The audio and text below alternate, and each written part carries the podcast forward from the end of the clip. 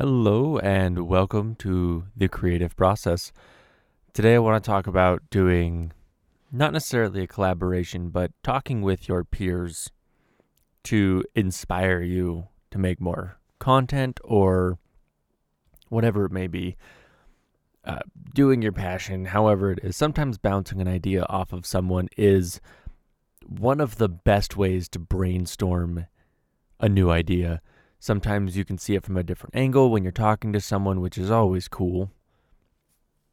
And sometimes when you're talking to a friend or a colleague or whatever it may be, you get little spurts of inspiration of, oh, maybe I could do it this way. Maybe I could do it this way. Maybe I could do it this way.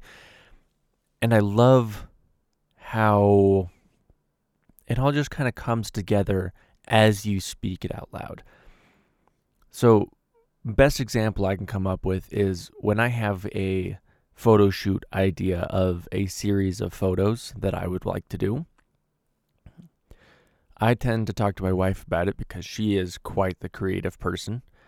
And as I talk to her about different things, she says things along the lines of, well, maybe try this way or look at it from this angle. And not in a criticism like what I'm doing is wrong, but more of a here's a different perspective type of way. And I feel like there's a very distinct difference. And when you understand that difference, it makes it so much easier to brainstorm with someone. And it's so much nicer that way. So, when I'm coming up with an idea of something to do with uh, my most recent one is trying to come up with something of visualizing how your anxiety attacks you. And me personally, I don't have a ton of anxiety, so I don't feel those things quite as much. And my wife feels more anxiety than I do. So when I talk to her about these things, she gives me her perspective on this type of situation.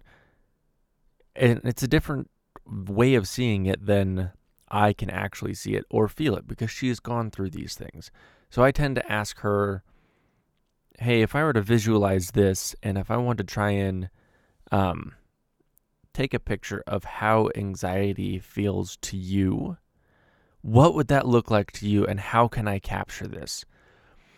So I'll take her ideas and her inputs and I will move them to however I need to to make the picture look correct and good. Or if it's a video, whatever it may be, um, still working on getting into the video portion of things, but that's all to come in time.